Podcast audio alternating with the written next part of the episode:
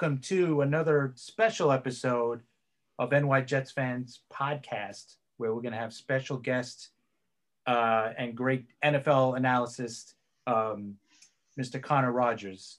We're going to be going over some stuff with him, including what exactly went wrong with the Jets this year and Adam Gase, and also with Sam Darnold.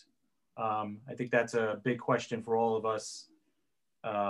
He was brought in specifically to be the offensive guru, if you will, and to really help Sam. And it looked like the complete opposite. Since he's been here, Sam has gone downhill since his rookie year. So I think we could talk to him a little bit about that, and maybe he's got some more info about that. What do you think, Sharman? I think a lot of Jets fans have a lot of questions when it comes to, that. I mean, that you know from watching football, over the years, I mean, as fans, we could pick up on a couple things that we think might be the reasoning behind the decline. But I don't know if we could all put it together. So. We thought it would be best to ask an expert. Because the easy answer is he's not a good head coach. But, but I'm sure there's more to it than just that. Yeah, of course. I think there's a couple things that kind of stands out to me. I think numbers wise, I think Sam did have his best year with Gase, right? I think so. I just don't understand, the decline where it's coming from.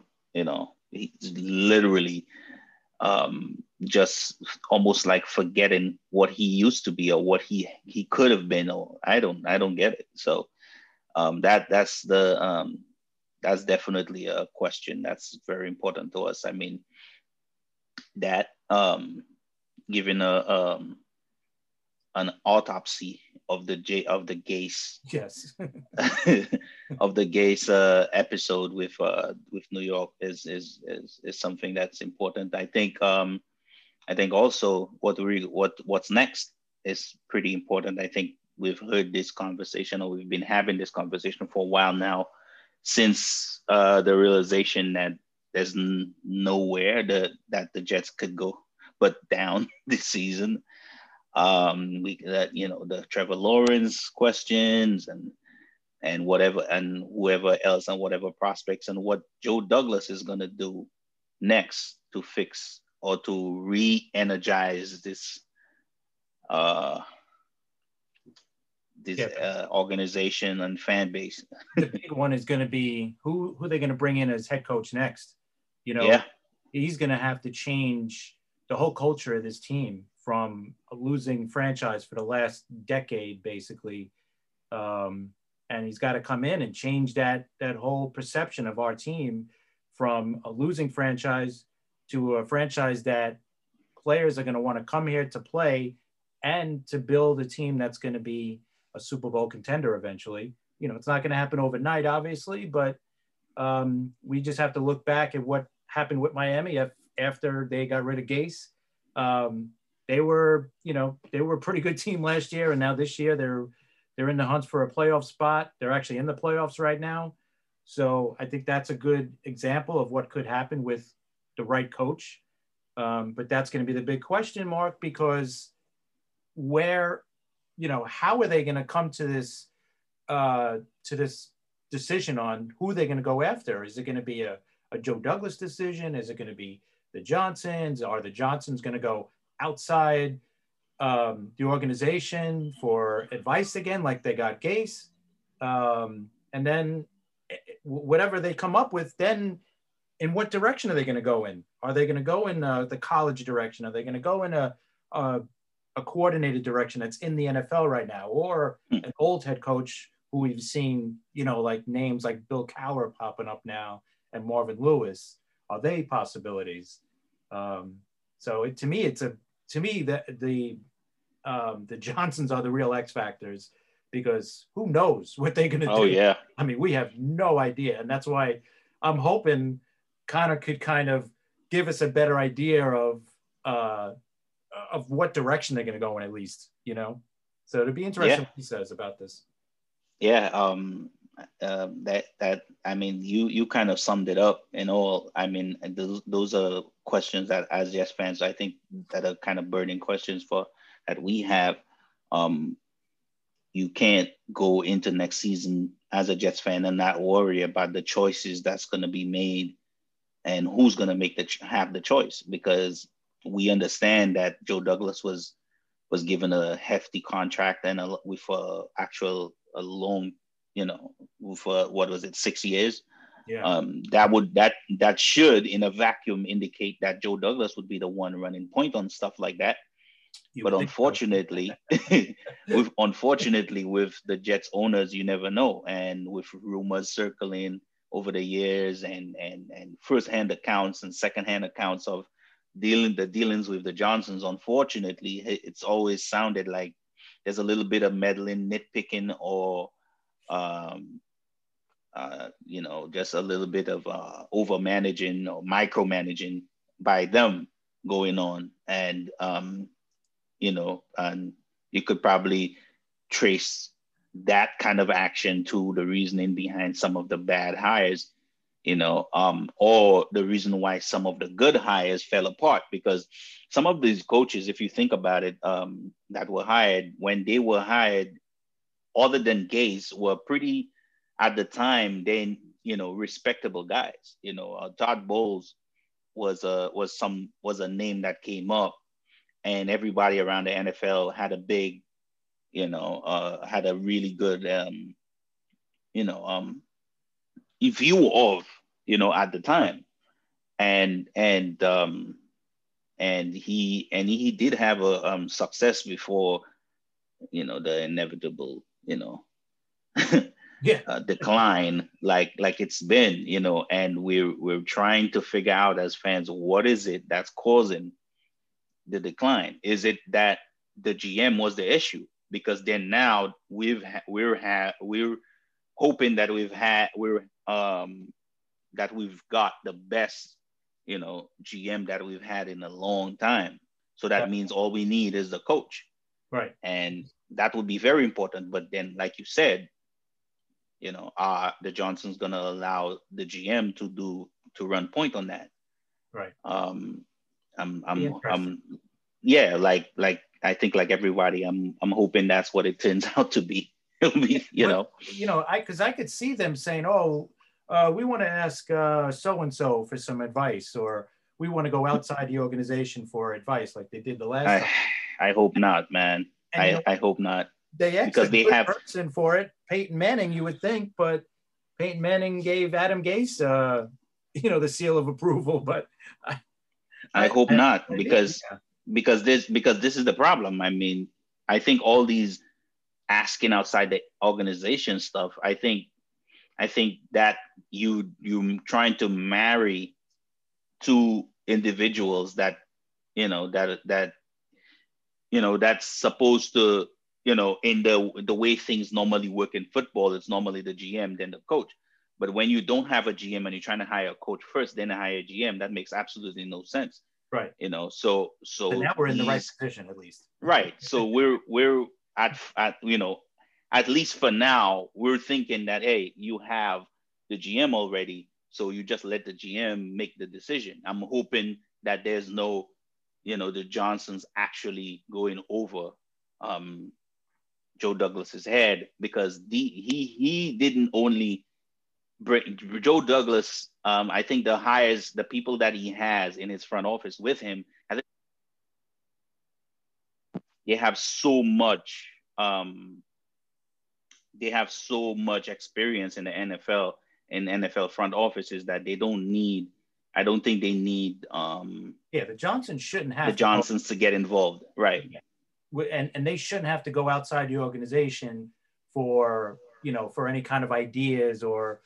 It should be just Joe Douglas, his people that are around him, and of course the Johnsons. They're the owners, so they have to put the final yes, that's right. But it shouldn't be anything outside your organization. It should be right there. You got the right people in place. like you said, they gave Joe Douglas a 6-year deal. So they obviously trust him in building this team, this franchise, into a winning and Super Bowl contending franchise. So you know what?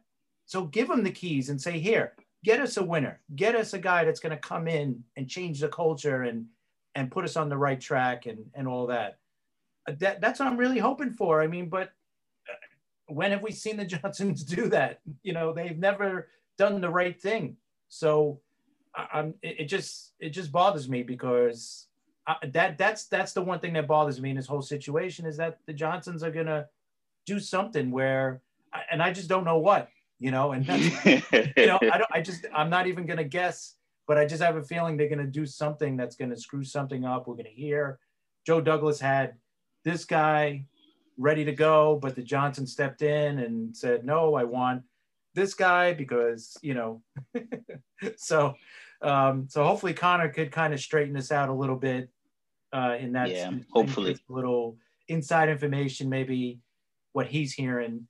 And also we're going to ask him about, you know, about the name we're hearing forever, right? Trevor Lawrence. And I'm not even going to get into, will he stay in school? Because I think there's zero chance. I think that's a ridiculous question. Yeah. So I'm not even, you know what? And on that subject, I think it's pretty funny how you're hearing all of a sudden, I think you kind of heard it with Joe Burrow too last year, where people are like, well, you know, the Bengals are so bad, he should stay in school or he should try to fight, like the Mannings did and not come out or make a problem and try to get traded to some other place, which is the most ridiculous thing. There's only a small handful of pro starting quarterbacks in the world.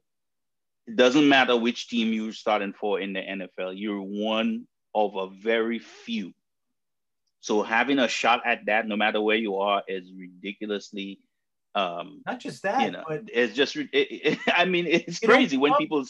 You don't give up that number one pick, and you know what? And a great example was unfortunately with Tua when he was with Alabama. He stayed the extra year. If he came out when he was a junior, you know, like the year he was supposed to come out, he would have been the number one pick, no doubt, right? But he goes back in, you know, to finish up college, and he gets hurt, really bad injury, and his draft, you know, his spot went down a little bit, and then Joe Burrow takes that number one spot. If Tua stays, if Tua is, you know, if he doesn't stay and leaves the year before, he's the number one pick, no doubt. So Trevor Lawrence has to look at that, and his agent and his coaches are saying, listen, anything can happen if you come back to college. Yeah, you could come back, be undefeated, win the Heisman, and everything is great, and you're going to be the number one pick again, but it only takes one small play, one injury, one this, one that to change everything. And it changed for Tua, and I think he's going to look at that and go, you know what? I'm going to go. But here's the thing, too, going back to the coaching search, I think the right head coach is going to make that decision much easier for Trevor Lawrence. You know, if you get a head coach in here that he wants to play for, he's going to be like, yo, I'm going to go there because they're loaded with picks. They're loaded with cap money, you know, and they got Becton that's going to protect my blind side. So I'm definitely going there, you know. Yeah. I hope he could clarify these things for us. Yes, we will have Connor on in a few minutes. Yes. Yeah. So. Yeah. So we're going to get him on in a few minutes, and we'll be right back. Okay. All right. Welcome back, and we have Connor Rogers, the NFL draft analysis from analyst from Bleacher Report. Welcome back to our show, Connor Rogers. We always appreciate you being here. We definitely got some questions, and we're going to try to dissect this Jet season a little bit and find out what went wrong. And we got a couple of questions for you coming up. Absolutely, guys. Always good to talk to you. Obviously, it's been a pretty turbulent New York Jets season. So as always, we have a lot to talk about. So it'll be fun, man. Yeah, of course. I think from the jump, I think the easiest question, or the most burning question right now, is exactly what, in your opinion, went wrong with Adam Gase and Sam Darnold in New York? Well, that's a good one, because, you know, it's something that, quite frankly, a lot of people don't discuss. They just sit there and blame that the hire was wrong. Let's not, you know, beat around the bush there. But even if there were belief that this hire would not be this bad because it can't get worse than this, there hasn't been a lot of dissecting of what the exact issues are. Now, to me, you know, when you just look at those two and eliminate the front office structure and the roster and ownership and a lot of things like that, it's that Gase never adjusted to Darnold's strengths, right? Gase kind of, you know, Gase's success at a time, believe it or not, was when Peyton Manning was in Denver. And Peyton Manning, throughout all of his career, but especially those last couple good years he had, is a pocket passer. And Gase wanted to run an offense that the quarterback stays in the pocket. There's not a lot of cutting the field in half. There's no RPOs. There's, you know, not a lot of zone running early on. I know they've tried to get it going. I don't think they really have had the personnel in the backfield to do that. So it was just not a good match from what the coach believes in to the quarterback skill set. And these things, unfortunately, happen when the coach you hired was not here when the quarterback was drafted. You got to realize, when a team makes – like, let's go through it. The Jets are going to be hiring a new coach in January, and the Jets are going to be drafting a new quarterback in April. Those two things align, where the coach is going to come in and he's going to know what he wants to do, and which quarterback in the draft can do that. Now, it's a little easier this year if you're picking number one, because Trevor Lawrence is a scheme-proof player. But with Sam Darnold, his best attributes while developing the rest was that he has pretty good pocket presence and mobility, can extend plays and really throw on the run. Now, what Sam struggled with was reading coverages, timing at times, and, you know, staying a little patient in the pocket and going through those reads. Now, obviously, those are things that all young quarterbacks struggle with and get better with in time. But the problem is the infrastructure was not in place where there could still be success while you're learning. A lot of people failed to see this with Lamar Jackson, where everybody sat there and said, well, he can't throw and he's a running quarterback, instead of sitting there and going, well, how about we utilize the fact that he's the best runner that we've seen at the position since Michael Vick to help orchestrate the rushing offense while we develop those passing tools. That the raw passing was there and existed, the deep ball specifically. The rest of it needed and still needs a little work, but you've seen it work out to where the guy was an MVP candidate. So unfortunately, the Jets are the furthest example from that. And that's just one of the many reasons why we're sitting here talking about a winless football team pretty close to Christmas. Why do you think Gase never played to Sam's strength? That's a good one. And there's a couple of reasons. Number one, he's a stubborn guy by nature, and I don't think anybody needs to be next to him to realize that. He is someone that he believes what he believes, you know, and it trickles into every aspect of his failures. Personnel, the Frank Gore situation is a pretty good microcosm of the situation, where look at all the players that have gone on to succeed in Miami or elsewhere that he didn't have the patience to develop. You know, Devontae Parker comes to mind. Kenyon Drake comes to mind. Mike Gesicki comes to mind. A lot of people like to point to Tannehill. Now, Tannehill was not awful when Gase had him. Tannehill had already taken very good strides. Then he got hurt. But Tannehill has taken monumental strides since getting to Tennessee and working with Arthur Smith. So he's a stubborn guy, which is a frustrating answer, because people will still sit there and go, that's insane, but it's the truth.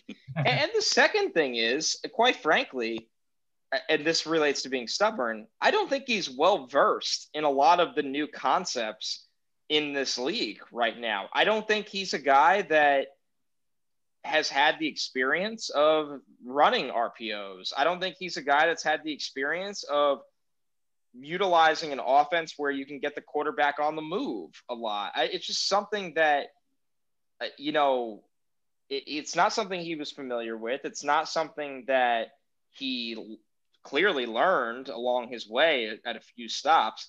And quite frankly, this can happen to guys that are thrusted into significant roles at too young of an age. Now you look at, on the flip side, Sean McVay hired as a head coach at 32, and he's thrived. But that's one guy. You've seen a lot of failures with young coaches. So, you know, it's a stubborn nature. Now, do I think Adam Gase is as terrible as, you know, either the jokes I make or we all – I don't know, right? Like, I don't think Adam Gase is an idiot. And I've talked to a lot of people that have been around Adam Gase for long periods of time.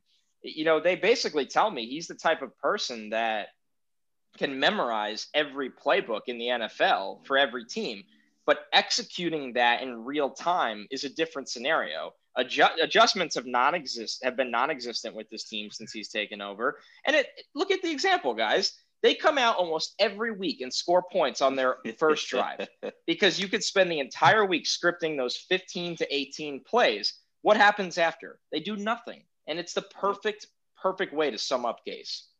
True. Yeah, that's I mean, you just nailed it. Like, it just kind of marries everything as a fan we've been seeing what your explanation was, because it's almost like you want to pull your hair out, you know, watching him, like you said, script a great set of plays for the first, whatever, 12 plays or whatever, and then there is nothing after that. There's nothing else, you know. And I've been saying for the last couple of episodes, he reminds me, like you just said, he reminds me of probably a guy that needed to be like a quality control guy for a while or something like that before he even became a head coach. Because it's almost like you said, like there is specific plays that thrive in the NFL right now. You watch almost every offense and you see certain things that every offense does. And for some head-scratching reason, you don't see the Jets do. And the way even the way the running game, you know, they run a mid-zone for some reason. And in my opinion, and you could correct me if I'm wrong, but I always felt like neither of the running backs we have could really fit the zone running scheme.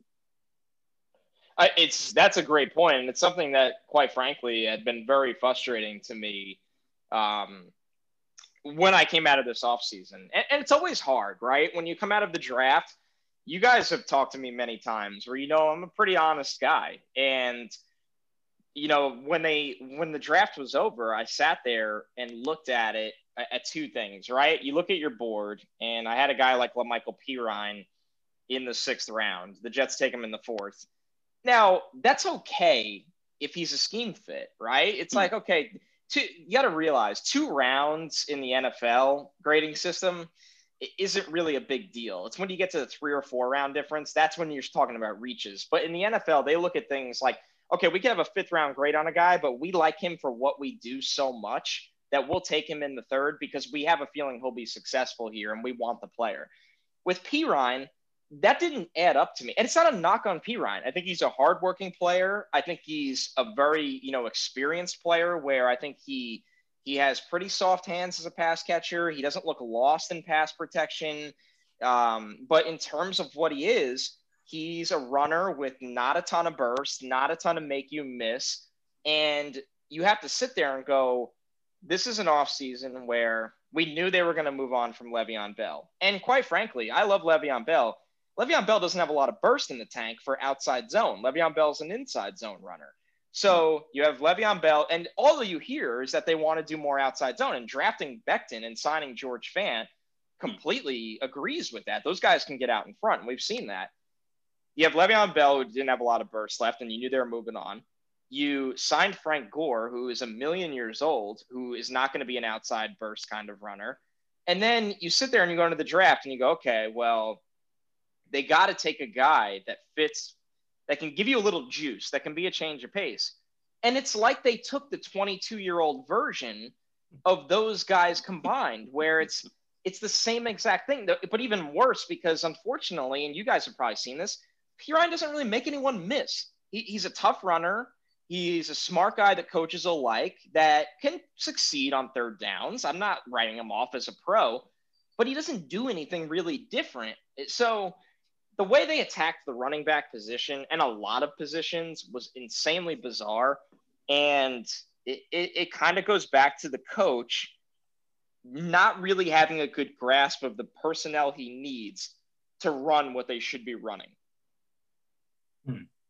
Well, okay. So now that we're going to hopefully move on from Gase after this season, this horrible season, my question now is, with the new, with their looking for a new head coach, I got three questions: the how, the what, and the who. The how will they hire the next head coach? Are they going to go outside your organization? Are they going to trust Joe Douglas and his people to pick it? In what direction are they going to go? Are they going to go into the college ranks? Are they going to stay in the NFL with a coordinator or maybe an older head coach that's already had success? And in the end, who will they pick? Who do you think? Like, give us a couple of names that you think that they're going to go for. Yeah, so it's a tough one, right? Sorry. No. It's a good question, but it's a tough one because there's a couple variables here that the Johnsons are a variable, right? Like I could have just gotten off the phone with Joe Douglas and hopped on the show with you guys, and Joe could have told me everything they're going to do, and I could tell you that, and when Woody Johnson comes back, none of it could matter, right? Like that's the world Woody Johnson lives in, where he'll come in. Woody Johnson didn't hire Joe Douglas, you know, like that's right. Woody Johnson. So let's keep that in mind here. Now what I will say is, they are going to cast a wide net. They don't have their mind made up right now. They are going to interview quite a few people. They are going to rely on those interviews to get to know people. And to be fair to Christopher Johnson and the previous regime, you know, they did this last time where they didn't know Adam Gase. They didn't know Matt Rule. They didn't know Todd Monken. You know, they didn't know Mike McCarthy. They sat down and got to know those guys. Now, they made a good decision by ruling out Mike McCarthy by being underwhelmed in that interview. They made a really bad decision by going with Gase. And I think you're going to see a situation where you have a little more faith here because Joe Douglas knows what he's doing. And I think Christopher Johnson, you know, is going to have to swallow his pride and have a reality check that he blew it last time. And when you make that colossal of a mistake for something you own, a business that is a $3.5 billion franchise, it's like you need to understand you need help. And Joe Douglas is paid a handsome salary to be that help. So I think they'll tap into the college ranks. You know, would they reach out to Matt Campbell again and see, hey, have you changed your mind? Will you sit down with us? I think they will talk to a lot of coordinators. Like, I know Joe Brady is very young. I think they'll want to get to know Joe Brady and be like, this guy's one of the best young play callers in all of football. What is he doing? And that's working so well. What is he like? What is his staff going to look like? You know, all of those things. What does he believe in? So I could see them trying to talk to a Joe Brady. I can see them trying to talk to a Matt Campbell. I think they'll talk to a lot of veteran guys that fans will freak out about. But once again, keep in mind, they're casting a wide net. So you're going to hear probably a Marvin Lewis type of name that goes in the building and sits down for a conversation. Now, I don't think Marvin Lewis is a bad option. I would like to make that clear. Is he underwhelming? Yes. Is he a bad coach and football person? Absolutely not. Marvin Lewis was not working with a lot of resources in Cincinnati and turned that into a basement franchise, into a team that competed every single year for a very long time. So you look at that and go, okay, like that's casting a wide net. Do you want to roll the dice on a 30-something-year-old Joe Brady? Do you think you have the allure and the money and the funds to convince a Matt Campbell, which would be far and away my number one choice, to leave Iowa State and come coach the New York Jets? A guy that's from the Midwest is not an interest in coming to the big city. Maybe that changes.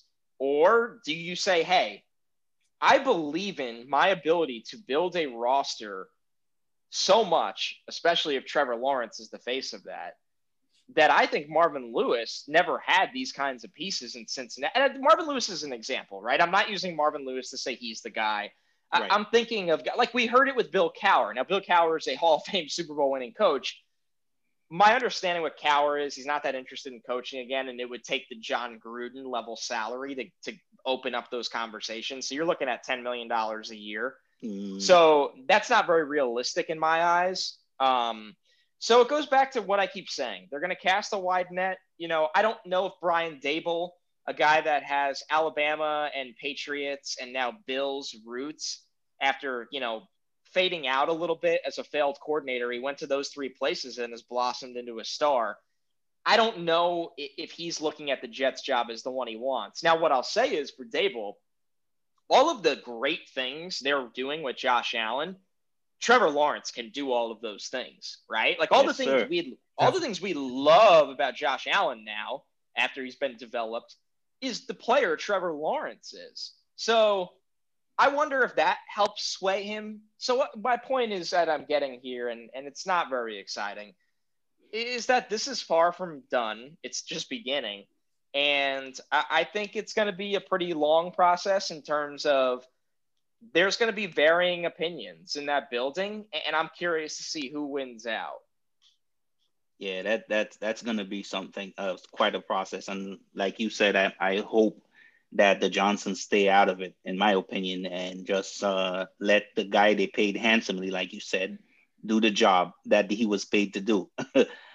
But I'm moving on to, I think, the burning question, because I think when it was Sam Darnold's turn, everybody wanted to tank for Sam. We gotta have Sam. We got Sam, and a series of unfortunate events literally happened after. Who is your QB? I know Trevor Lawrence is the guy. I will probably get flack for this, but it's not that I feel like Trevor Lawrence is a bad quarterback, or because I'm not that crazy, but I don't think he's Andrew Luck type. And you could correct me if I'm wrong. But give us your top three QB prospects, if you, and correct me if you think I'm wrong about Trevor Lawrence. Well, I don't think it's crazy to sit here and say, hey, I don't think Lawrence is a once in a decade guy. I don't think anybody should be told they're wrong for thinking that. I do think he is. I think, you know, I've only been around Trevor Lawrence once in my life, and it was at the Army All-American week down in San Antonio. And even by then, I mean, for an 18-year-old, he might have even been 17 at the time, this guy was a mature grown man, not just on the field. And I was on the field, and it was like watching an NFL player throw the ball when he was 17. But as a person, somebody that people gravitate to, somebody that is very level-headed, somebody that is a very competitive, incredible work ethic with all the raw talent in the world. I mean, not many guys come around that are 6'5", 6'6", run like he does, throw like he does, and then have all of the intangibles to be a legend, quite frankly. And I know that's you know, that might be hyperbole, but if anybody comes to the New York Jets and plays like a top 5 to 8 quarterback in the NFL, they are going to be viewed as a legend, because Jets fans don't know what that's like. And yes. From many years of experience, I can confirm that. So that's my take on Trevor Lawrence. And now, when you ask me, you know, the Sam thing, I say this to people, as everybody has their own rankings, right? And Sam was a good prospect. Sam was, you know, well-deserving of going in the first round. But I thought the top three guys, and you're going to laugh at the first one, a huge miss of my career in that class, were Josh Rosen, Baker Mayfield, and Lamar Jackson. Now, Rosen has completely been a bust. Baker has played very good football this year. And Lamar Jackson won an MVP. And at the time, people said to me, how could you have this running quarterback over Sam Darnold? Or how could you have whatever it may be? And I sat there and said, listen, I like Sam Darnold. And I even liked Josh Allen that year. I had Josh Allen in my top 50, while some people were saying he should move to tight end.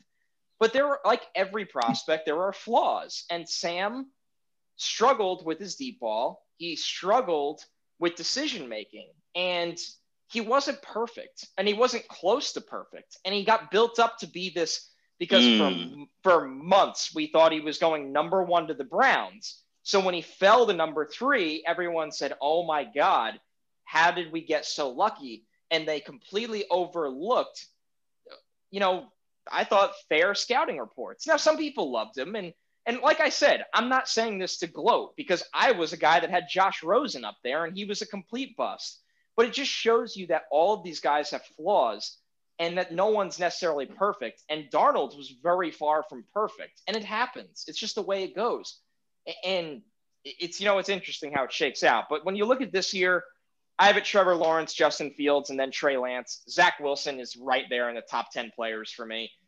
I think people are sleeping on Trey Lance. I look at him and see some Deshaun Watson in that game where I see some Dak Prescott in that game where he can run extremely well. The touch accuracy at the intermediate level is special. I think he has all world work ethic. You know, Justin Fields, obviously tremendous player, incredible mobility, a very, very good passer, another really good leader, you know, insane work ethic. This is a special group. Let me start off by saying that I love this quarterback class. I feel very good about Trevor Lawrence. I feel very good about Justin Fields, and I feel much better about Trey Lance than the average person will tell you. I think he's going to shock the hell out of some people. And I think Zach Wilson's a wild card where he could be out of the league in 3 years, or he could be a superstar, and he's polarizing. So it's a good group.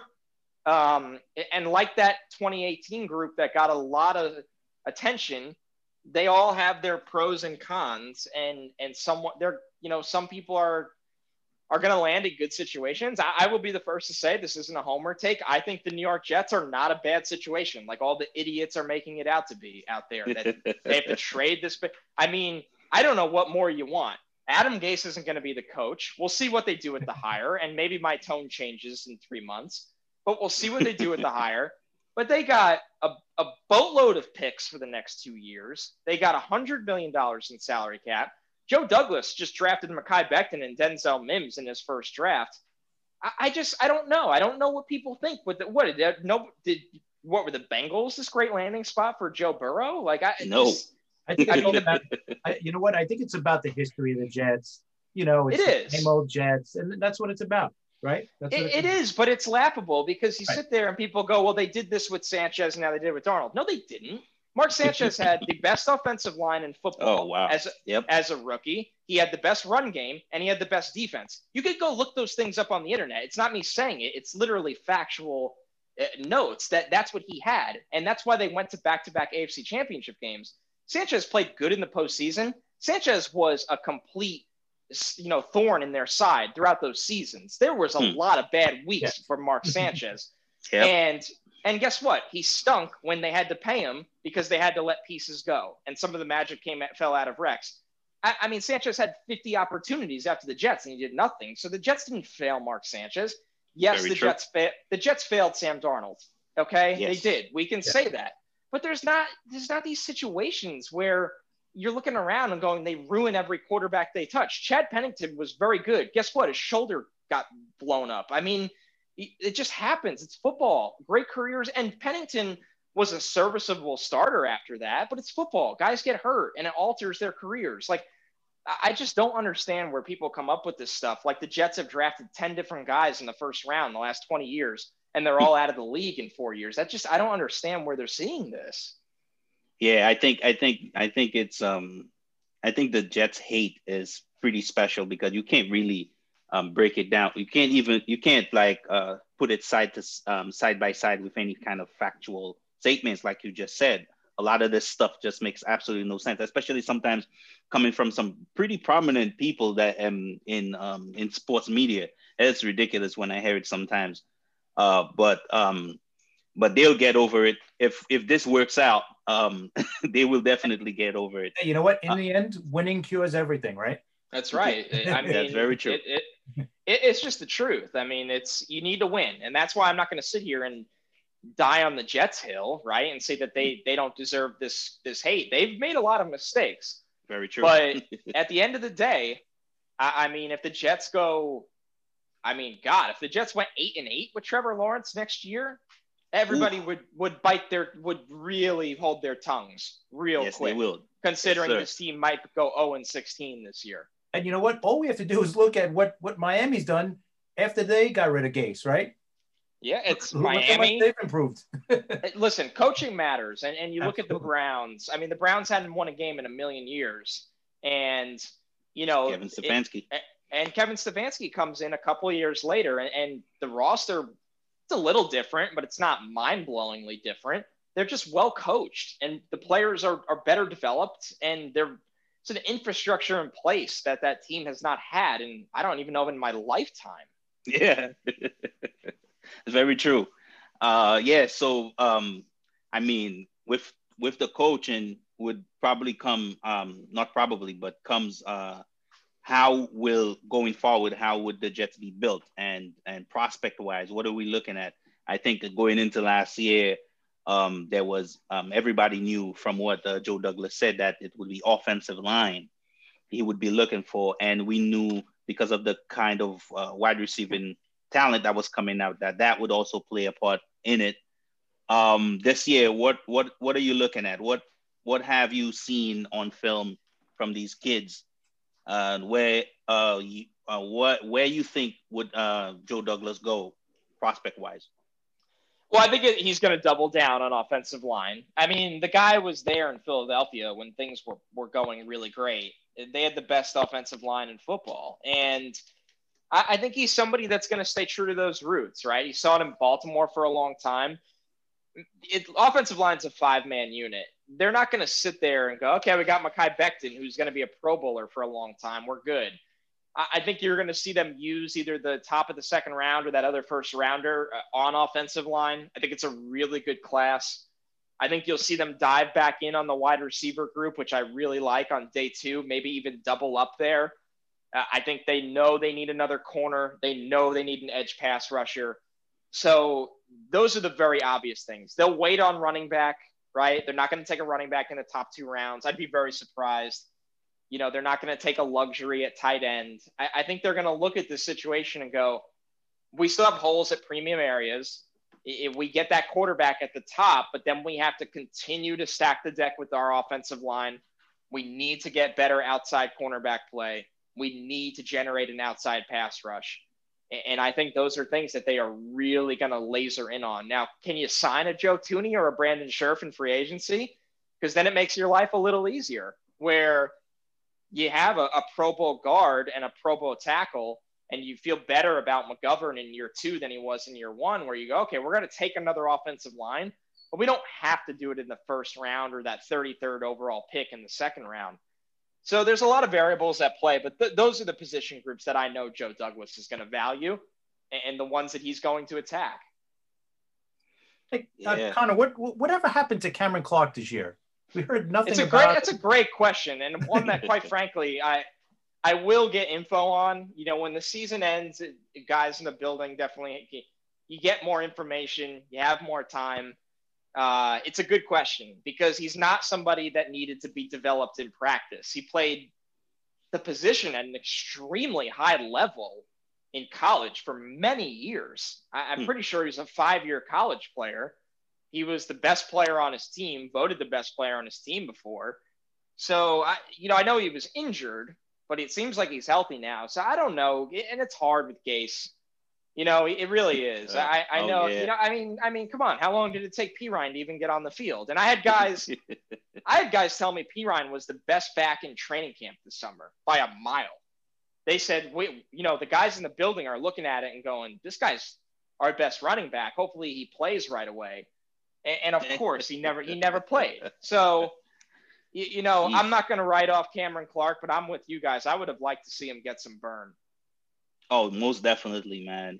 That I think with hopefully the next time we talk, Gase is out the building, and then we're talking about brighter futures because this is like you said, a lot of head scratching. I really don't ever, as a Jets fan, ever want to go through anything like this year again.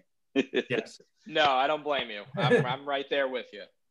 yeah, 2020 was a season horrible for not just Jet fans, but unfortunately it was just a bad year with everything going on. So hopefully we could put it behind us and look forward to 2021 and some great news with, you know, with the Jets hiring a new head coach, and hopefully with the draft, you know, we'll see Trevor Lawrence come in here too as well. So yeah, anyway, it'd be exciting, right? Yeah, it definitely. Yes, would. It would definitely be. Yes. So anyway, Connor, thank you again for joining us today. Thank you for all the info. We love having you, and hopefully we'll get to see you again real soon. And you could follow Connor Rogers on Twitter at Connor J Rogers. So thank you everybody for joining us. Thank you, Connor. No problem, guys. Anytime. Always good catching up. Take care. Thanks. All right. See you guys. Take care, Connor. Thanks again, man. No.